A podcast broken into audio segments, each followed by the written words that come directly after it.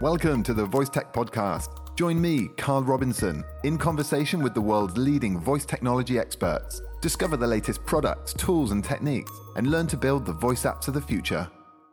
We have also web based products for reading out loud, like PDFs or uh, any kind of online published documents. We have like personal assistant tools, one called TextAid, that is like an individual reading assistant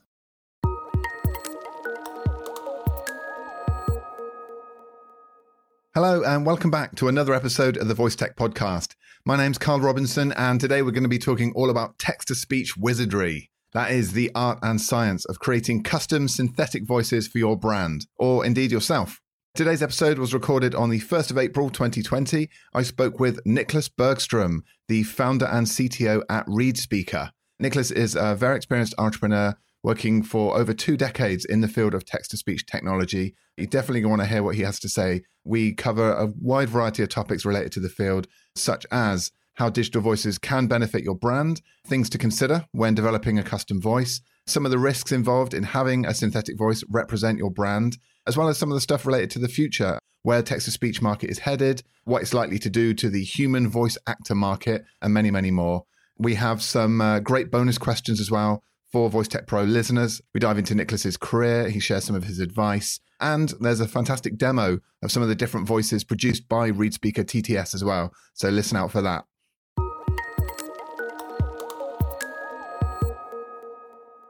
The Score Publishing team are busy preparing to host the fantastic Digital Book World 2020. It's a three day event that gathers together the wide world of publishing, from trade to independent, educational to corporate, as well as all the tech companies, of course, including plenty of voice tech. So it's all taking place between Monday, September the 14th and Wednesday, September the 16th, 2020. It's happening in Nashville, Tennessee, on the beautiful campus of Vanderbilt University. Tickets include all the sessions, the workshops, keynotes, and admission to the DBW Awards, as well as two passes to DBW Global, which is a worldwide online event. So grab a ticket now at voicetechpodcast.com slash digitalbookworld and to get 30% off the standard ticket price, just enter the code VoiceTechCarl at checkout. Just a quick reminder that full episodes of the VoiceTech podcast are now only available for a limited time after release. You can get all the full episodes at voicetechpodcast.com slash pro. As a VoiceTech Pro, you get your own premium RSS feed from Patreon, which gives you access to the entire back catalogue of episodes, early access to all the new episodes, as well as exclusive interviews and bonus questions, no ads, and high quality sound. Plus, you'll be helping to ensure that I can keep producing more episodes like this one. So if that sounds good to you, head over to voicetechpodcast.com slash pro and sign up today. I'm counting on your support.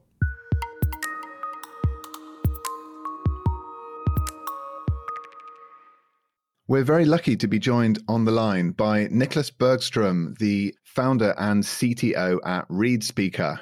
Niklas is an entrepreneur with over two decades experience in the field of text to speech technology and web based technologies, of course, based in Uppsala in Sweden. I hope I'm saying that right. Founded 12 years ago, ReadSpeaker was, and now has offices in eight countries. ReadSpeaker are providers of lifelike text to speech for your customers, basically help you to make your products more engaging with voice. So, Nicholas, welcome to the show. Thank you. Thank you very much. Nice to be here. Very nice to have you on. Yeah. And uh, may I compliment you on your uh, very crisp audio quality? This is uh, studio quality sound coming both directions now. I'm very impressed. Yeah. It's this voice we're working on with. So, yeah, we try to do our best to um, have maximum quality all the time. Yeah. Absolutely. Well, that's that's the name of the game, isn't it? In text to speech, really, you guys are responsible for producing these uh, high fidelity voices, branded voices as well, custom voices for organizations. So, that's the topic for today text to speech and custom voices. Maybe you can kick us off with uh, a bit of a, an elevator pitch for your business. What, what do you guys do and what, what type of clients uh, do you serve? Yeah, all right. So our sort of goal is to be the number one non-platform independent TTS specialist. And really what we do, apart from developing and selling web-based SaaS solutions for learning management systems and educational content and so forth, speech enabling websites, we also develop high quality custom voices built using deep learning methods that you can deploy basically on any hardware ranging from you know embedded systems to high capacity servers or in our cloud. Very nice. Okay, so that's a nice succinct uh, explanation. What kinds of applications do companies use your text to speech voices for then? What are the main areas you see them being employed for? Yeah, I think it's all the, the traditional sort of industries. If we look at IVR call centers, of course, but also since we have a lot of uh, small footprint, uh, high quality text to speech voices, we're quite big in the embedded uh, space as well. So for uh, can be anything from assistive technologies used by people with visual impairments or robots mm-hmm. or any non-connected device.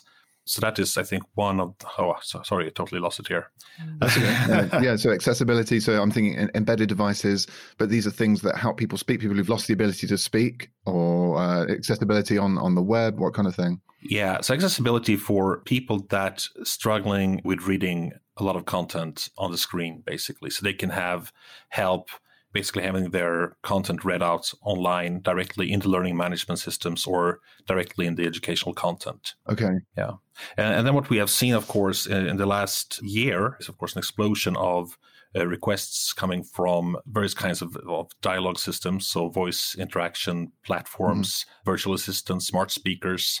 And that is also why we started to focus quite a lot on streamlining our process to develop custom voices. Interesting. Okay, so this is where the, the business is picking up. On the smart speaker side, then, what kind of applications, what kind of things are people actually using these custom voices for? Why would people choose to use a, a custom voice on a, a voice application as opposed to just the standard Alexa voice, for instance, or the Google voice?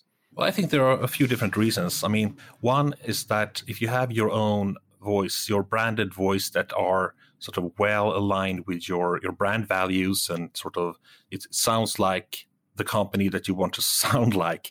Uh, mm-hmm. It's like a, like a logotype, basically. So, or graphical design that you use for your company. A voice is equally powerful in the voice space because if, if all the information and, and applications from all the brands, for example, in a, uh, one of the popular platforms, assistant platforms, if they all sounded the, the same, it's of course quite difficult to distinguish one brand for, from another.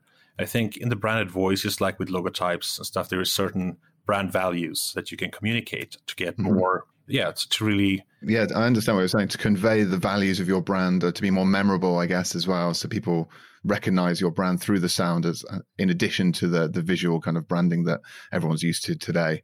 That makes sense. So you guys produce high quality text to speech voices using deep learning models to order is that right? These are unique voices that you make for each company? Is that right yeah, yeah, correct. I mean, we do have yeah, around 90 different uh, voices off the shelf, TTS mm-hmm. voices in about 35 different languages currently, and we're just about right. to grow that quite a bit this year. But really, even though if you can, I mean, you can tweak the existing voices to have, you know, slightly different character and so forth, but many customers do want to have their you know they have specific requirements on, on what their voice their corporate voice sort of should sound like. Some customers even have their voice talent that they are you know currently using for can be in the uh, ivr system can be for different touch points like uh, radio commercials or tv commercials. So it's it's a voice that when you hear it you immediately associate it with this brand. Right they have already right. done the uh, the sort of sonic branding part but some they just have a very strong you know preference of having a specific sort of yeah, language, obviously, gender, age should be like very formal sound. It should be more like a young, hip sound, or right. how does your brand sound? I mean, that is the important question. And when that is identified, it's about scouting the right speaker that fits well with those requirements and basically start to produce a custom TTS voice. Okay, wonderful. We're going to dive into the process that companies follow when developing a custom voice. Uh, before that, I wanted to just ask you a few more questions around the, the product features because I've been on your website. There's you do have a, a, wide range of different offerings and lay out a lot of the different ways these models can be used. So you've got the off-the-shelf voices, which can be tweaked. You've got the highly custom voices, which are very specific to each brand. But then once you've got those voices, you can actually do a lot of things with them. So one of them I think you mentioned already was reading online documents for accessibility purposes. Maybe somebody can't see very well, they have visual impairments or learning disabilities, these kind of things. So they can click a button on a widget that appears on a web page and then it reads through. And I had to go with your product. Uh, it's pretty nifty. It, highlights the text as it's yeah. being read as well. So I can see the definite help and definite applications in education and assistive technologies as well. Are there any others? What other ways can your technology be used? I would say that we have two groups of products in the company. One is the SaaS cloud based solutions, the products like the one you mentioned, uh, the listen button for websites or for embedding into learning management systems, into mm-hmm. uh, publishers, uh, ebooks, etc. and Right. those are you know mainly used for improving student outcome. But also, I mean, for websites in general, I mean, we have over 10,000 customers in about 65 countries using the online web based reading services that we call WebReader. It's very popular in, for example, central and, local governments, agencies, authorities. I mean, where you have really large target groups where you want to communicate to the whole public. Yeah, I see I mean. Uh, the cross section of society, there's no individual niches. They're not all tech experts that we're used to dealing with. Yeah, I see what you mean.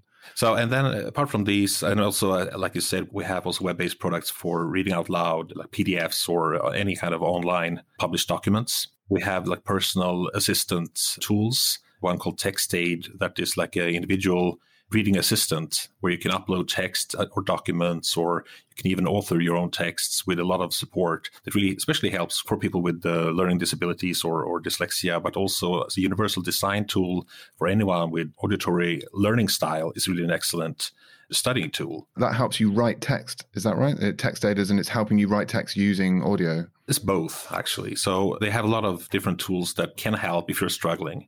Uh, they can make your you know studying more efficient. But apart from the all the web-based SaaS solutions, we do have for the TTS voices, we have embedded desktop and server SDKs Right. for, for on-premises TTS because uh, even though cloud is good, I mean we have been doing cloud services for speech, you know, just about 20 years now. So you started even before broadband internet. Uh, Wow. So we have a lot of experience there, and we do know that our web-based APIs for TTS are very much you know appreciated. But in some cases, that is not an option. For example, if you know if devices aren't connected, or if we're talking about really private or secret content that you don't want to travel through the internet, even though we have obviously secure solutions, but Mhm. also for like I said with uh, like IoT devices or ATM machines, robots, assistive technology, and Anything forth. that's independent, mobile, not necessarily uh, in range of an internet connection or a, a Wi-Fi signal.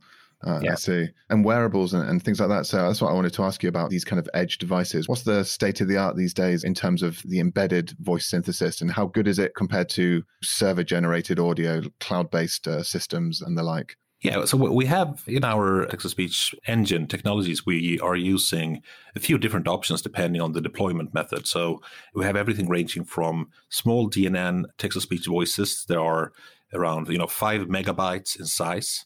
They use they does, don't use a neural vocoder because it requires more uh, CPU or GPU power, but Mhm. uh, it uses a parametric vocoder. So it has great prosody, easy to follow, easy to understand, even though it might have a bit of robotic touch to it. But then we have also unit selection or concatenation TTS that range from 64 megabytes basically up to a few hundred. And the quality of those are very similar. And even though, I mean, we will talk about DNN uh, neural voices these days, but when it comes to first make it work on really tiny embedded devices or wearables, or if you're talking about large scale deployments where you talk about maybe thousands or tens of thousands of, of similar ports of TTS, then still the unit selection TTS, which delivers really high quality from us, is still, I think, one of the best options from an operational cost point of view. So you've got a whole range of services, a whole range of software and uh, software products that cater for every level of server power, basically, of computing power. So let's hear a demo of the TTS systems at ReadSpeaker. Nicholas, you've been kind enough to provide us with a selection of different demos of the various technologies that you have in place at ReadSpeaker for different purposes. As we were talking about before, there are more complex models that produce high fidelity audio but require more compute power and aren't suitable for on device application, for example. And then there are more lightweight models that produce uh, good quality audio but much more quickly. So we're going to hear um, some of those. The text I- I've sent for the demo is basically just a, an intro to this podcast that I wrote way back for episode one. So I thought it's uh, nice to to listen to that again. We're going to just play a part of it using the first model, and then we're going to switch to the second model. So you're not going to hear the same thing over and over. So let's have a listen now. Welcome to the Voice Tech Podcast. My name's Carl Robinson, and I'll be your host for this brand new podcast series about voice technology. Unlike some other technology shows, here we'll be focused on the technology itself. We'll talk about how it works as much as what it does. The series will include interviews with people who've actually implemented voice technologies in a project. We will delve into all aspects of voice interfaces and their enabling technologies. Natural language processing, natural language understanding, voice synthesis and conversion.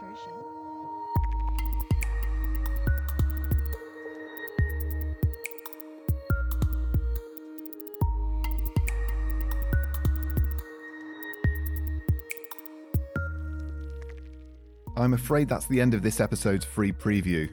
That's right, full episodes of the Voice Tech podcast are only available for a limited period of time after their release.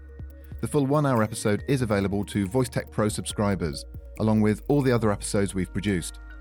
Go to voicetechpodcast.com slash pro, where for just a few dollars a month, you can become a Voice Tech Pro and receive a range of exclusive benefits. Voice Tech Pros get more content each month.